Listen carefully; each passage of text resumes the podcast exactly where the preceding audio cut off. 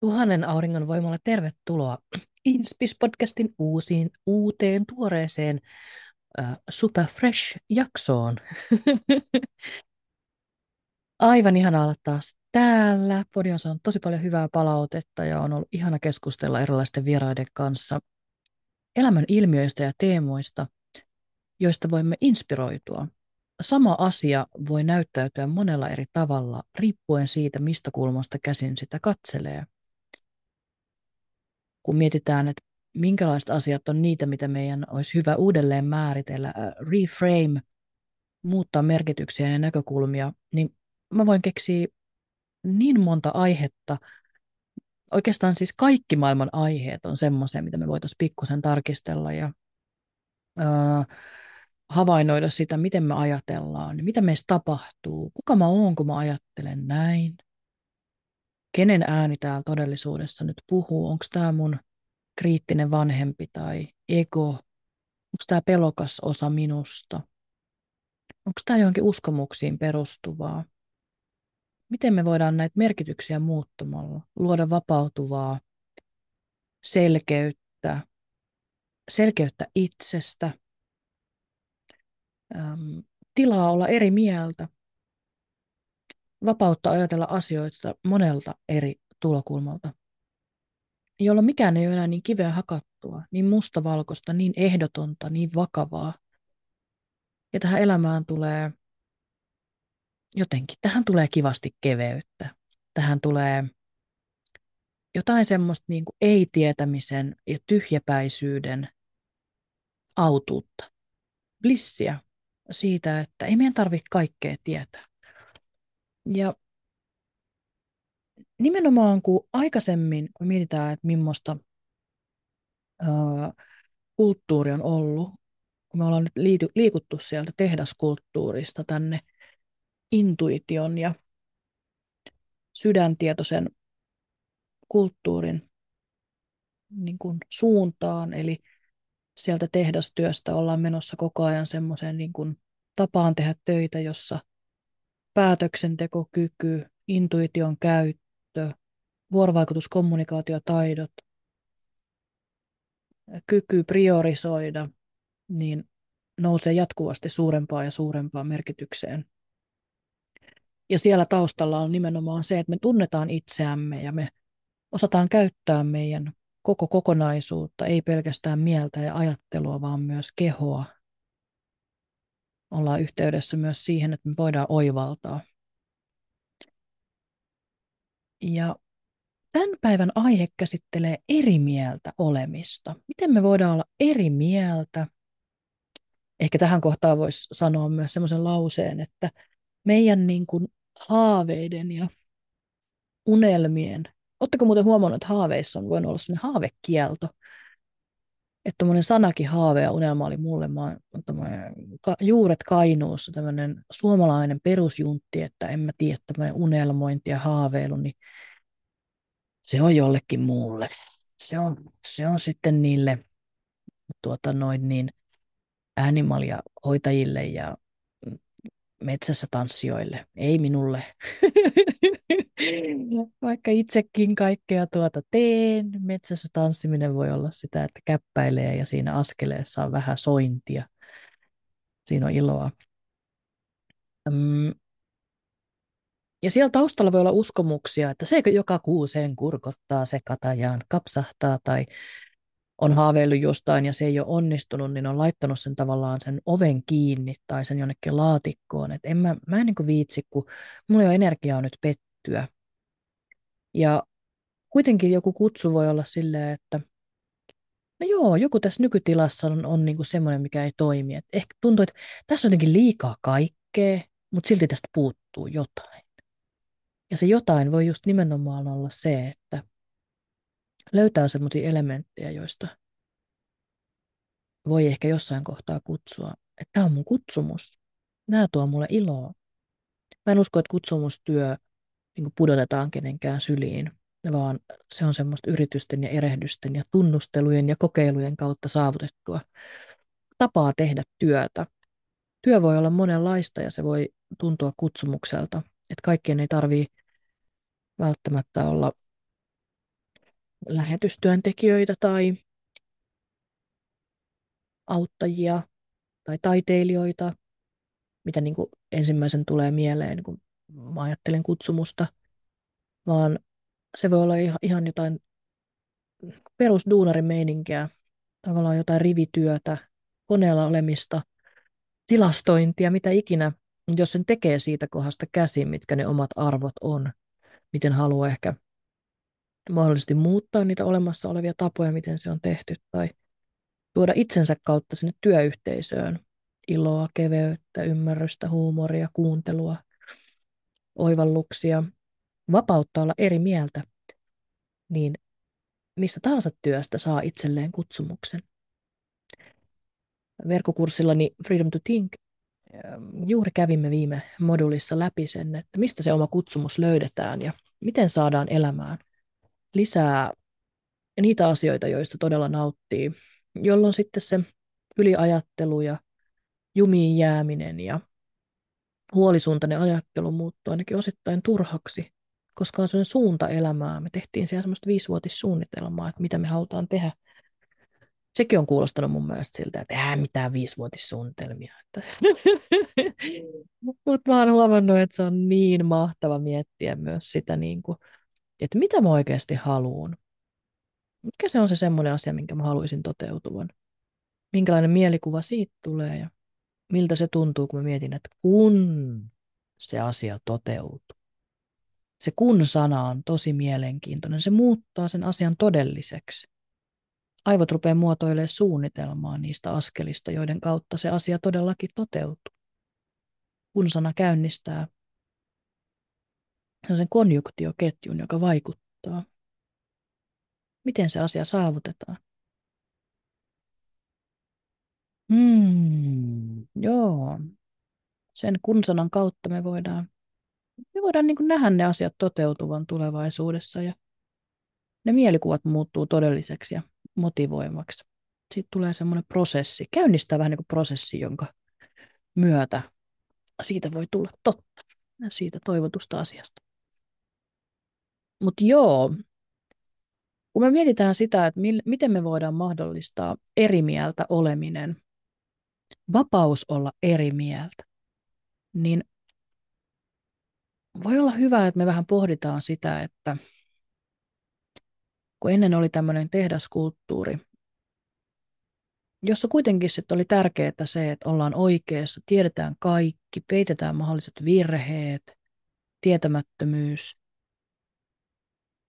Ehkä vähän niin kuin palloteltu sillä huonommuudella. Miten voi pelata silleen, että itselle ei jää sit sitä mustapekkakorttia. et, et, et, meillä olisi aina joku semmoinen niin viimeinen sana tai parempi tieto. Et siellä on ollut semmoinen hierarkinen kulttuuri. Toiset tietää ja määrää ja vuorovaikutus on yksisuuntaista. Jos mietitään tuota koulumaailmaa, jonka läpi itsekin olen mennyt, niin e, ei siellä ollut semmoista tilaa eri mieltä olemiselle, koska se oli jotenkin auktoriteettien haastamista ja se auktoriteetti saattoi iskeä takaisin ja kyseenalaistaa häpäistä, laittaa ulos luokasta. Ehkä meillä on jo kaikilla muistoja näistä. Itselle toi opiskelu ei ole ollut mitenkään hirveän helppoa. Mä olen ihan hirveän vilkas. Ja, mutta en kuitenkaan, niin kuin musta myös tuntuu, että se opetus eteni hirmu hitaasti, että ne asiat oli hirveän silleen nopeasti ja helposti omaksunut ja sitten siellä piti istua, niin miten se niin kuin myös katkaisi semmoiset siivet semmoiselta luovuudelta ja eri mieltä olemiselta ja luomiselta, joka sitten on pitänyt nyt aikuisena löytää uudestaan. Et miten mä haluan tätä työtä tehdä? Mä hyvin nopeasti huomasin, kun mä valmistuin terapeutiksi, että mä en halua tehdä tätä ää, siten, miten sitä monessa paikassa tehtiin. Mä en halunnut olla osa semmoista kulttuuria, jossa hoidettiin vain oiretta ja lääkittiin ja jäätiin kiinni diagnooseihin ja mentiin vähän semmoiseen toivottomuuden seisovaan veteen ja ajateltiin, että näistä asioista on vaikea ja hankala päästä eteenpäin. Se tuntui mun mielestä vaan niin kuin siltä, että toi ei ole se tapa, miten mä haluan toteuttaa terapiaa. Ja siitä syystä lähdin sitten tekemään, kävelemään omaa polkua ja luomaan omat tavat tehdä ja niin kuin nimenomaan olemaan myös semmoinen energeettinen, hermostollinen matchi sille, että elämä voi olla tosi ihanaa. Koska meissä on peilisolut ja kanssasäätely, yhteissäätely meidän hermoston tasolla, niin, ja tunnetilat tarttuu, niin olisi suotavaa, että se terapeutti on niin kiinni elämän ilossa ja hyvinvoinnissa, että se tarttuu sille ihmiselle, se on niin motivoiva tekijä. Että jos toikin on selvinnyt näistä asioista ja löytänyt sen, miten näihin asioihin voi suhtautua monella tavalla ja miten voi olla itsensä tukena, niin mäkin pystyn siihen. Ei mitenkään silleen, että ei olisi itsellä koskaan haasteita tai jotkut asiat tuottaa hankaluuksia tai persoonan osat vielä etsivät eheyttä ja kokonaiskuvaa, että siellä voi olla jotain vanhoja malleja, jotka nostaa päätään tai äiti haavaa tai isä haavaa. Mä oon alkoholistiperheestä ja mä en ollut paljon mielenterveysongelmia, niin totta kai ei ne poistu sieltä, mutta se mun elämän tarina on niin kuin, mä oon käynyt hoitamassa niitä lapsuuden kokemuksia, vieden sinne niitä resursseja, joita mä olisin silloin tarvinnut. Ja tässä tullaankin siihen, että kyky olla eri mieltä on mahdollistanut todella monia asioita. Esimerkiksi luen tuota Tommi Helsteinin elämänkertaa ja psykologinen yhteisö hänet tuomitsi siitä, että hän puhuu tästä, että sitä lapsiosaa voi käydä nykyhetken resursseilla ja taidoilla, tiedoilla, voimavaroilla, osaamisella eheyttämässä, kohtaamassa, hoitamassa. Ja hän tuli tuomituksi siitä työstä, mitä hän teki. Ja nyt kun mietitään, kuinka paljon Tommi Helsten on auttanut ja mä ainakin tosi paljon niin resonoi hänen kirjojensa ja sen sanomankaan. En tietenkään kaiken, mutta siis se, mikä siinä resonoi, niin resonoi lujaa ja kovasti. Että jos hän olisi jättänyt sen takia ne asiat tekemättä, koska tämmöinen tiedeyhteisö ja niin sanottu hyväksytty narratiivi ei sitä katsonut hyvällä, niin miten paljon apua ja hyvää olisi jäänyt saamatta ja kuulematta ja näkemättä. Ja sama on myös kiintymyssuhdeteorian kehittäjä John Bolbyn elämäntarina. Niin hänellä oli semmoinen tuolla 50-luvulla meininki, että hän on siis, mä en nyt ihan tarkalleen muista koko hänen niin kuin, lapsuuden elämäntarinaa, mutta tota, elänyt niin kuin, sukulaisensa kasvattamana, joka on ollut hyvin kylmä ja etäinen. Ja hänestä tuli sitten psykiatri ja psykoanalyytikko ja hän oli kiinnostunut erityisesti kiintymyssuhteesta ja sen vaikutuksesta lapsen kehitykseen. Hän aloitti tämän kiintymyssuhdeteorian kehittämisen 50-luvulla ja silloin ää, tiedeyhteisö vastusti sitä valtavasti, koska se oli niin poikkeava verrattuna silloin vallitseviin niihin psykoanalyyttisiin näkemyksiin. Ja se Bolbyn korostama biologinen ja evolutiivinen näkökulma poikkesi niistä perinteisemmistä psykoanalyyttisistä teorioista ja herätti vastustusta. Ja kuten monien uusien teorioiden kohdalla, Carl Jungilla oli sama juttu, kun osatyö, eli lapsiosat esiteltiin, niin silloin tuli vastustusta. Eli mm, sitten niin kuin he suostuu tuolla niin kuin tiedeyhteisössä ja yleisesti kun mietitään tätä meininkiä, niin ihmiset suostuu huolimaan sen tiedon, kun he on nähnyt, että se on totta ja se toimii. Mutta sitten kun me myydään ideaa, mitä me joudutaan paljon itsemme kanssa myös tekemään, eli meillä on pakko olla taito olla kriittinen ja dialoginen keskusteluyhteys itsemme kanssa, jossa me voidaan olla eri mieltä. Eli meillä on joku olemassa oleva ajatus ja narratiivi, kertomus meidän päässä, että näin tämä tulee menee, tähän mulla riittää resurssit, tämmöinen mä oon, niin sinne täytyy tulla dialogi myös sen osan kanssa, joka on silleen, että hei, nämä haaveet on suurempia kuin nämä sun pelot. Täällä on nyt suurempi tuli, joka palaa. Mä haluan lähteä testaamaan ja kokeilemaan. Ja sitten myöhemmin, kun me mennään eteenpäin, niin sitten, no, sitten esimerkiksi niin kuin täällä Bolbil kävi, että hän sai laajasti hyväksyntää ja nykyään me kaikki tiedetään, kiintymyssuhde, se on ihan niin kuin itsestään selvä meininki. Ja kaikki Carl Junginkin opit, arkkityypit, koko se meininki, mistä sitten sisäinen lapsikin lähti. liikenteeseen, niin miten paljon meiltä jäisi kaikkea ihanaa uutta tietoa, oivaltavaa saamatta ja näkemättä, jos me jäätäisiin siihen olemassa olevaan kiinni ja huolittaisiin niiden epäilijöiden ja tyyppien, ketkä heittää kapuloita rattaisiin, ajatukset tosina ja semmoisena, että joo, ei tähän voi tulla symboleja, ei tähän voi tuoda arkkityyppejä, ei tähän voi tuoda sielua tai kehoa tai kiintymyssuhdetta.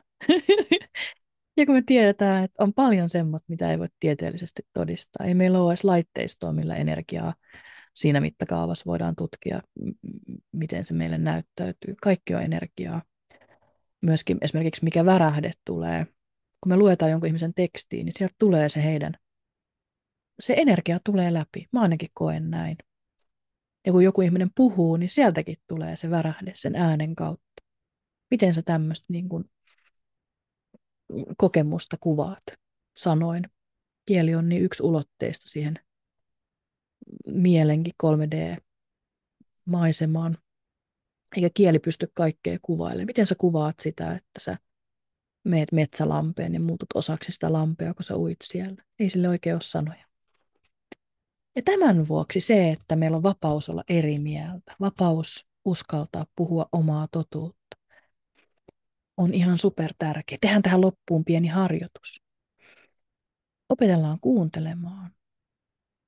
Hierarkisessa kulttuurissa me alemmat kuunneltiin ja ylemmät sanelivat. Mä itse jotenkin identifioidun tämmöiseksi mm, niin perus, perusduunariksi ja jossain muualla on ne tyypit, jotka tekee niitä päätöksiä, on niitä hienompia ihmisiä. Mä oon tätä identiteettiä kyllä tässä niin kuin lähtenyt liikuttamaan. Mutta joo, kokeillaan, että millainen sun oma kokemus on eri mieltä olemisessa. Mieti hetki jotain semmoista tilannetta, jos kaksi ihmistä sun lähellä, esimerkiksi työkaverit tai ystävät tai kotona, on eri mieltä tietenkin eri mieltä olemisen sävy, sehän vaikuttaa paljon, mutta siirretään se nyt syrjään. Kaksi ihmistä on jostain asiasta eri mieltä. Toinen tykkää teestä, toinen kahvista. Tunnustele hiukan, mitä sus alkaa tapahtua. Tuut sä uteliaaksi, iloiseksi, vai tuleeko sulle tarve vaimentaa, pelastaa, mennä toisen avuksi, lyödä leikiksi, tehdä molemmat iloiseksi? Hmm, vai tuleeko joku ihan toisenlainen olo? multa on jotenkin mukava katsoa, kun ihmiset keskustelee. Mä ihailenkin sitä, jos ihmiset uskaltaa olla omaa mieltään ja omanlaisiaan ja puhua sitä omaa totuuttaan autenttisesti, herkästi, haavoittuvaisesti. Ei se tarvitse olla välttämättä semmoista kylmää, kovaa. Mä tosi paljon inspiroiduin, kun mä käyn jonkun verran avannossa ja mä aikaisemmin menin sinne sille kovettaen itseni, että nyt vaan ja niin puskien. Ja mä oon lähtenyt niin kuin sille ja pehmentää sitä kokemusta. Mä menen sinne veteen niin kuin tuntien, aistien, kokien, hengitellen. Täysin sama asia, avannossa käynti, kaksi täysin erilaista kokemusta ja myöskin erilaiset lopputulokset. Palataan tähän eri mieltä olemisen kokemukseen. Mieti sitten hetkistä, miltä susta tuntuu, kun joku on eri mieltä sun kanssa. Joku katsoo sua silmiin ja sanoo neutraalilla äänellä, että mä en tykkää koirista. Mun mielestä kissat rokkaa. Tunnustele, mitä sus alkaa tapahtua. Tuut sä ito- iloiseksi, uteliaaksi vai meetkö puolustusasemaan? Tuleeko epämiellyttävä olo? Suljet portit? Pelkoa? Tuleeko semmoinen olo, että mulla on pakko niin kuin, puskea tämä mun oma totuus läpi. Tämä ei pala tulessakaan, koska tämä on mulle totta. Mä en tästä jousta. Fiilistellään vaan, mitä meistä tapahtuu. Tapahtuuko jotain muuta kuin mitä mä tuossa edellä mainitsin. Ja sitten tunnustellaan vielä sitä, että kun sä oot itse eri mieltä, miltä susta tuntuu olla eri mieltä. Tämäkin on ihan super mielenkiintoista.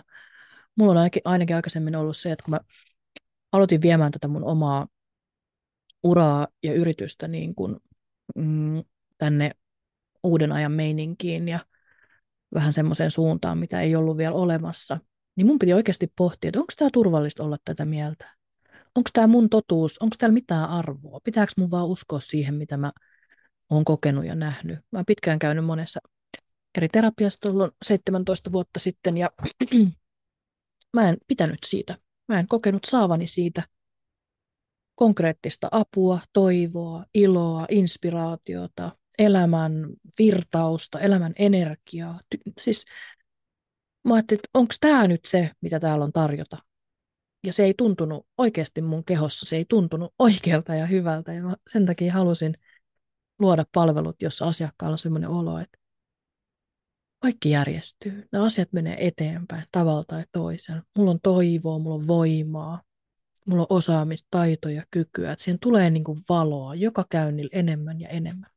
Ei bypassaten sitä, että elämään kuuluu myös kärsimys, elämään kuuluu vaikeudet. Meille kaikille tapahtuu kurjia asioita ja nurillakin asioilla voi olla tarkoituksensa ja me tullaan luopumaan meidän läheisistä ja se kuuluu elämään. Mutta se, mitä me tehdään sen kanssa, on meidän vastuulla.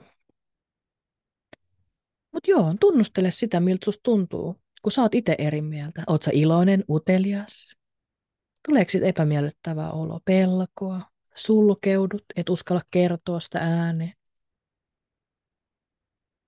Ja näin, kun me ruvetaan tulemaan tietoiseksi siitä, mitä meissä tapahtuu, mitä nämä asiat meissä herättää, me voidaan lähteä miettimään, miten me halutaan näihin ehkä jatkossa suhtautua, mitä me halutaan ehkä lähteä eheyttää, mitä me halutaan tuoda sinne, onko se itsemyötätuntoa, lempeyttä, rohkeutta, myötätuntoa myös sitä toista kohtaan, ymmärtäen toisen maailmankuvan. Ja näin me luodaan jatkuvasti lisääntyvää, vapautta olla eri mieltä, niihin huoneisiin, joihin me kävellään. Kiitos kun kuuntelit tämän jakson, jossa inspiroiduimme eri mieltä olemisesta. Ota sun missioksi tehdä tästä päivästä jollekin toiselle hieman parempi. On se sitten, että sä soitat jollekin ja pysähdyt rakastavan kuuntelun äärelle, et tarjoten vinkkejä tai mielipiteitä, vaan pelkästään kuunnellen ja validoiden toisen kokemusta. Ehkä tehden jonkun avuliaan teon, kehuen jotain. Keinoja on tuhansia. Ja näin me tehdään joka päivä yhdessä tästä maailmasta pikkusen parempi paikka. Hyvä. Tuhannet kiitokset kuuntelusta. Me nähdään ja kuullaan seuraavassa jaksossa.